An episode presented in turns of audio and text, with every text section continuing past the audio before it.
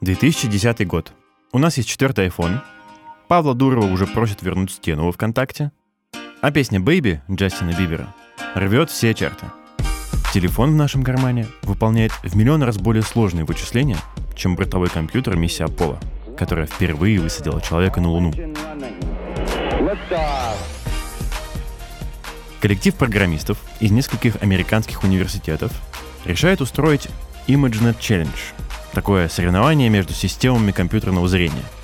На том первом ImageNet машины должны были просто автоматически рассортировать изображения по категориям. Чей алгоритм допустит меньше ошибок, тот победил. Ничего особенного. На самом деле кодеры все время устраивают такие вот состязания. ImageNet не был первым в своем роде. И сенсации не произошло. Алгоритмы участников ошибались настолько часто, что с таким же успехом могли бы сортировать картинки в случайном порядке. Через год ImageNet провели еще раз, и в пятерке лучших оказались алгоритмы, которые делали ошибку в 25% случаев. Тоже не назовешь новостью дня. Типа «Привет, наша лошадь бегает так же хорошо, как и трехногая». Вау! И вот 2012 год.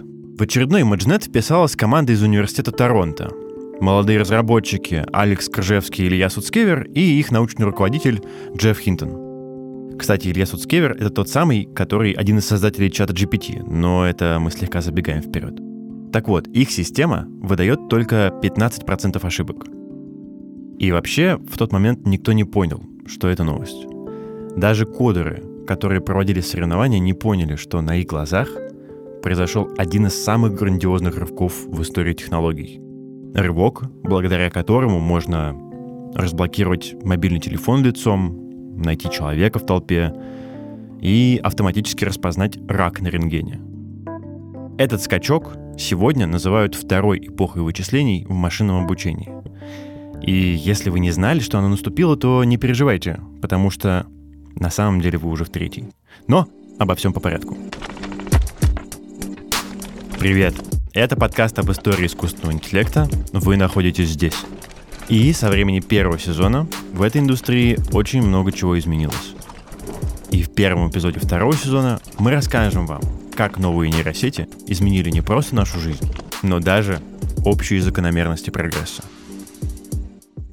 Еще в 1965 году Гордон Мур, основатель компании Intel, сформулировал свою теорию, которую скоро стали называть законом Мура. Он звучал так. Количество транзисторов, которые могут быть упакованы в одну заданную единицу пространства, будут удваиваться каждый год. Потом он подкорректировал срок и сказал, что удваиваться будут каждые два года. И Мур оказался прав. Следующие полвека вся компьютерная индустрия развивалась ровно в этом темпе. Двукратное увеличение мощности раз в два года – но закон Мура это не какой-то закон физический, это скорее закон социологический, то, как развивается наше общество. Это Дмитрий Сошников. Он больше 16 лет работал в Microsoft как разработчик и ведущий эксперт по искусственному интеллекту и машинному обучению. Просто можно сказать, что удваивалась вычислительная мощность. Это было, конечно, очень здорово, потому что программисты могли написать какую-то там не очень качественную программу, и она через два года начинала работать в два раза лучше, в два раза быстрее. Ну, это в идеальном мире программистов, где хреновая программа кому-то и все еще нужна через два года.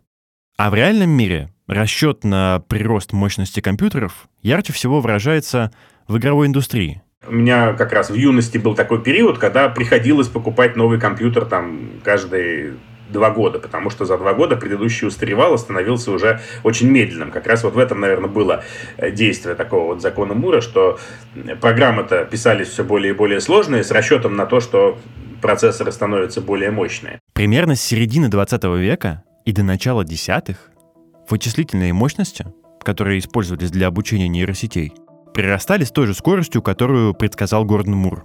И эту технологическую эпоху сейчас называют первой эпохой машинного обучения. Это очень многообещающее время. Исследователи создают первые нейросети и создают первых чат-ботов. Например, в 1966 году появляется чат-бот Элиза, который чуть не прошел тест Тьюринга. Пользователям Элизу представили как психотерапевта, и она так успешно задавала встречные вопросы, что испытуемый не всегда понимал, что с ним говорит не настоящий доктор. Но мы рассказывали об этом более подробно в прошлом сезоне, в выпуске «Железный характер». Сейчас, конечно, никто бы не впечатлился Элизой. Но тут надо понимать, что одна из главных особенностей первой эпохи вычислений — это работа на будущее. И надо сказать, что будущее наступает, отнюдь не тогда, когда его ждут. Короче, 50-е. Холодная война в разгаре.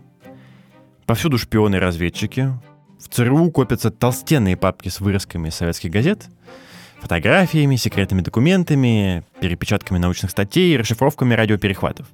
И вот все это надо срочно переводить, потому что, ну, вдруг на том конце Земли придумали еще какую-то там бомбу или ракетный двигатель, ну, то есть нужно содержать кучу переводчиков и стоять у них над душой, ну, знаете, потому что время подлета, короче, не становится. В общем, службистам очевидно, необходимо научить машину переводить с русского языка на английский лучше, чем это делают люди-переводчики из ЦРУ. И с этой задачей они обращаются в университет Джорджтауна и компанию IBM. И уже в 1954 году исследователи совершают прорыв. Компьютер IBM 701 смог перевести 60 русских фраз. Джорджтаунский эксперимент — это был такой, наверное, первый широко известный эксперимент по машинному переводу. И для этого эксперимента собрали такую демонстрационную, скажем так, систему, в которой было порядка шести правил грамматических и небольшой словарь порядка 250 слов. Идея такого перевода, она состояла в том, чтобы ну, как-то попытаться смоделировать грамматику языка, ну, на достаточно простых примерах. То есть это был такой proof of concept, который был призван показать, что вообще говоря, перевод возможен. Вот, кстати, какие фразы мог перевести IBM 701. Величина угла раскрывается отношением длины дуги к радиусу. Аммонит изготавливается из селитры. Обработка повышает качество нефти.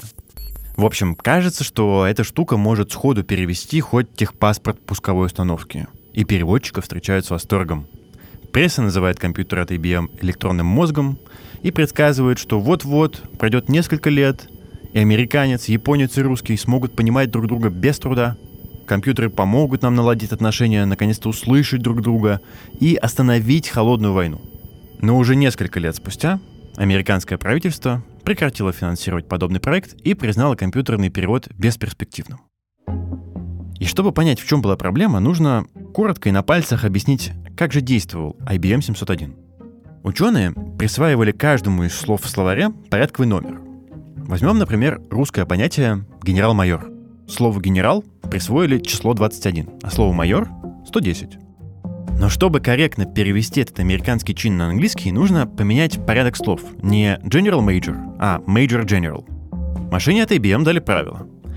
Если видишь слово под знаком 110, то есть майор, Посмотри, стоит ли перед ним слово под знаком 21, то есть генерал. Если да, поменяй порядок этих слов. И у компьютера получалось сделать это с невероятной, как тогда казалось, скоростью. Он переводил две с половиной строчки в секунду. Но да, проблема в том, что таких правил нужно было написать буквально миллионы. Дело в том, что язык это очень сложная на самом деле структура. В принципе, ну вот мы с вами изучаем в школе грамматику, да, и казалось бы, можно сформулировать все правила грамматики, и все будет хорошо. Но вспомните в школе, сколько было разных исключений из правил, да, их же тоже нужно запомнить. Плюс человек не говорит грамматически правильными э, предложениями, да, если нас э, с вами сейчас послушать, наверняка там какие-то слова паразиты, какие-то э, неточности, несогласования, поэтому вот с таким живым человеческим языком очень сложно оперировать. Малейшая неточность э, в входном предложении, и непонятно, что с этим делать. Очевидно, что человеку сесть и составить правила, которые охватывали бы все языковые ситуации, просто невозможно. Машину пришлось бы просто слишком многому научить перед тем, как давать ей на перевод естественную человеческую речь. Через 10 лет, когда посмотрели на результаты, сказали, а где же результаты, как бы никаких революционных изменений не видно, это привело как раз, это была одна из причин такого падения интереса к искусственному интеллекту. Еще тогда, в 60-х, стало понятно, что прописать руками все возможные комбинации слов для автоматического переводчика невозможно. Это просто абсурдные человека-часы нужны. Там всю холодную войну пропустишь. Но если машина сможет учиться сама, то это уже другое дело. И как ни странно, эта способность на самом деле в то время уже у машин была. В прошлом сезоне в выпуске «Трудная проблема сознания» мы рассказывали об истории двух исследователей — Уоррена Маккаллока и Уолтера Питца, которые за стаканчиком виски на ранчо придумали концепцию искусственной нейросети — похожую на ту, которая работает в нашем собственном мозгу.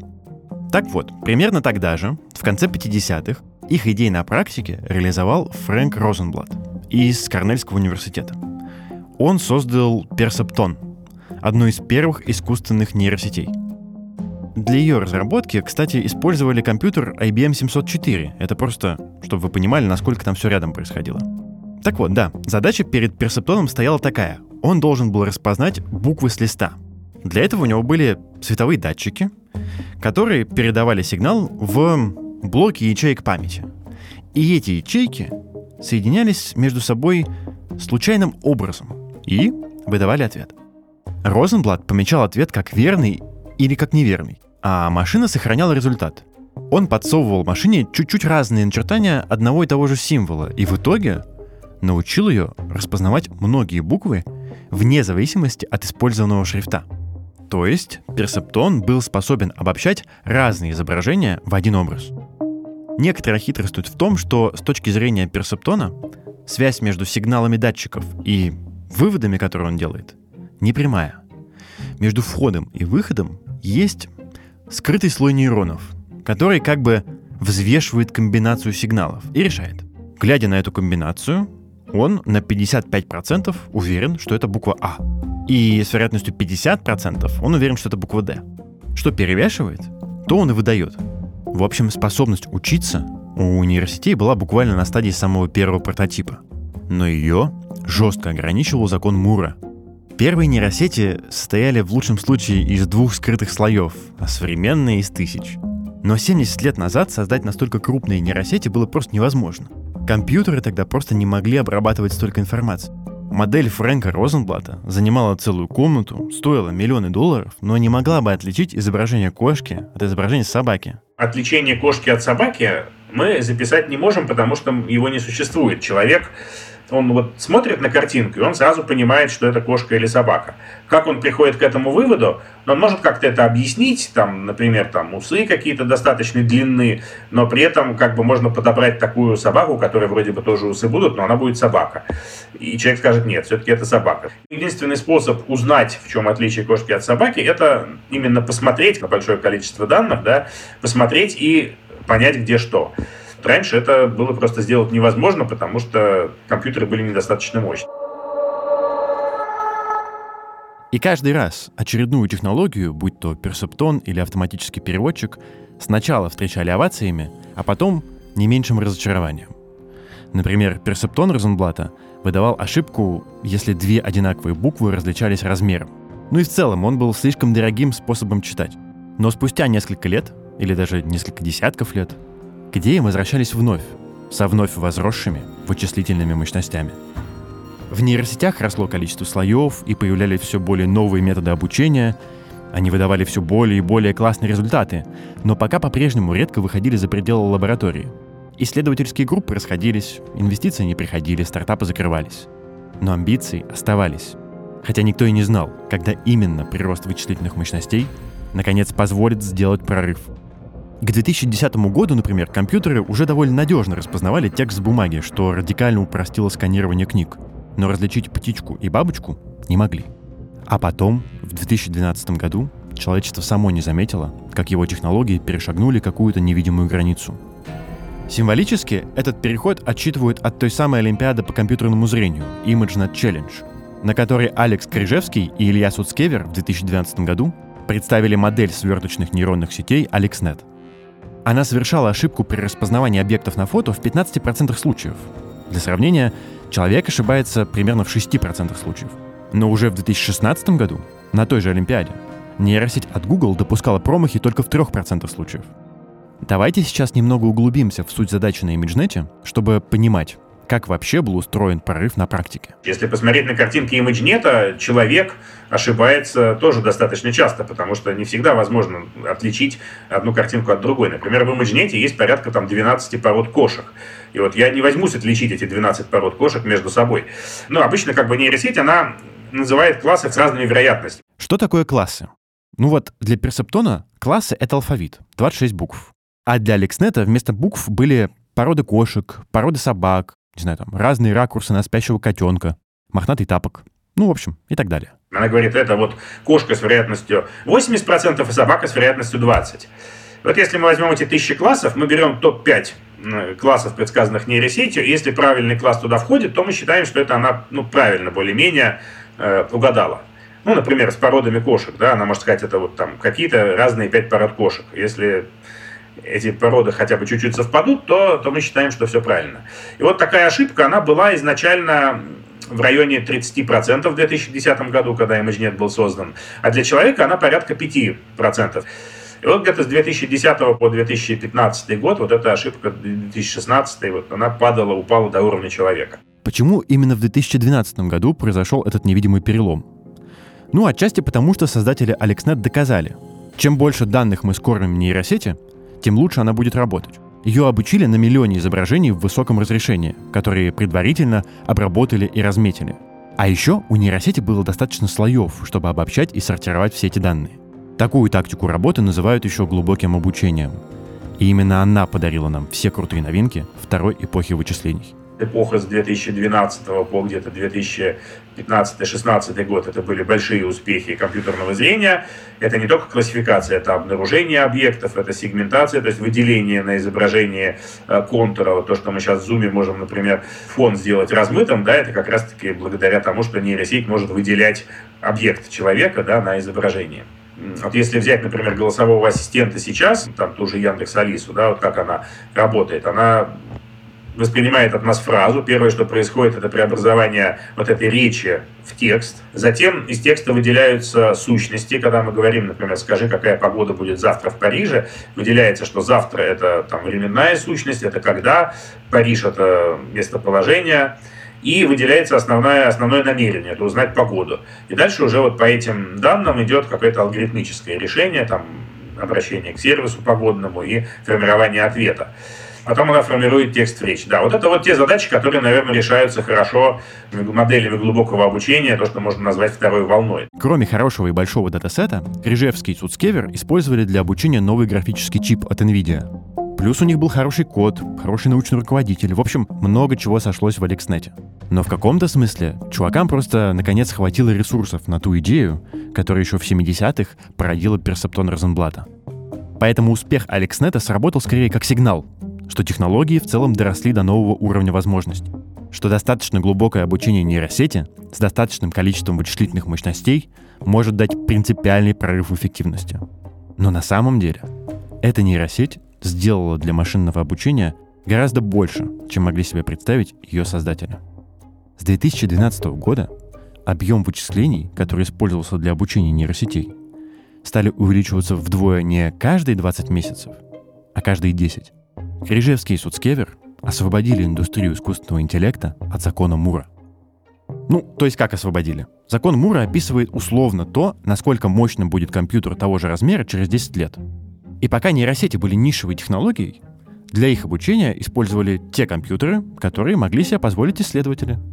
Но прорыв Алекснета привлек в индустрию машинного обучения таких игроков, которые могли себе позволить арендовать целые дата-центры.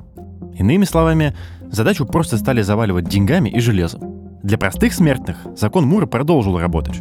А для тех, кто может позволить себе не один компьютер, а целый стадион компьютеров, он оказался весьма условным препятствием.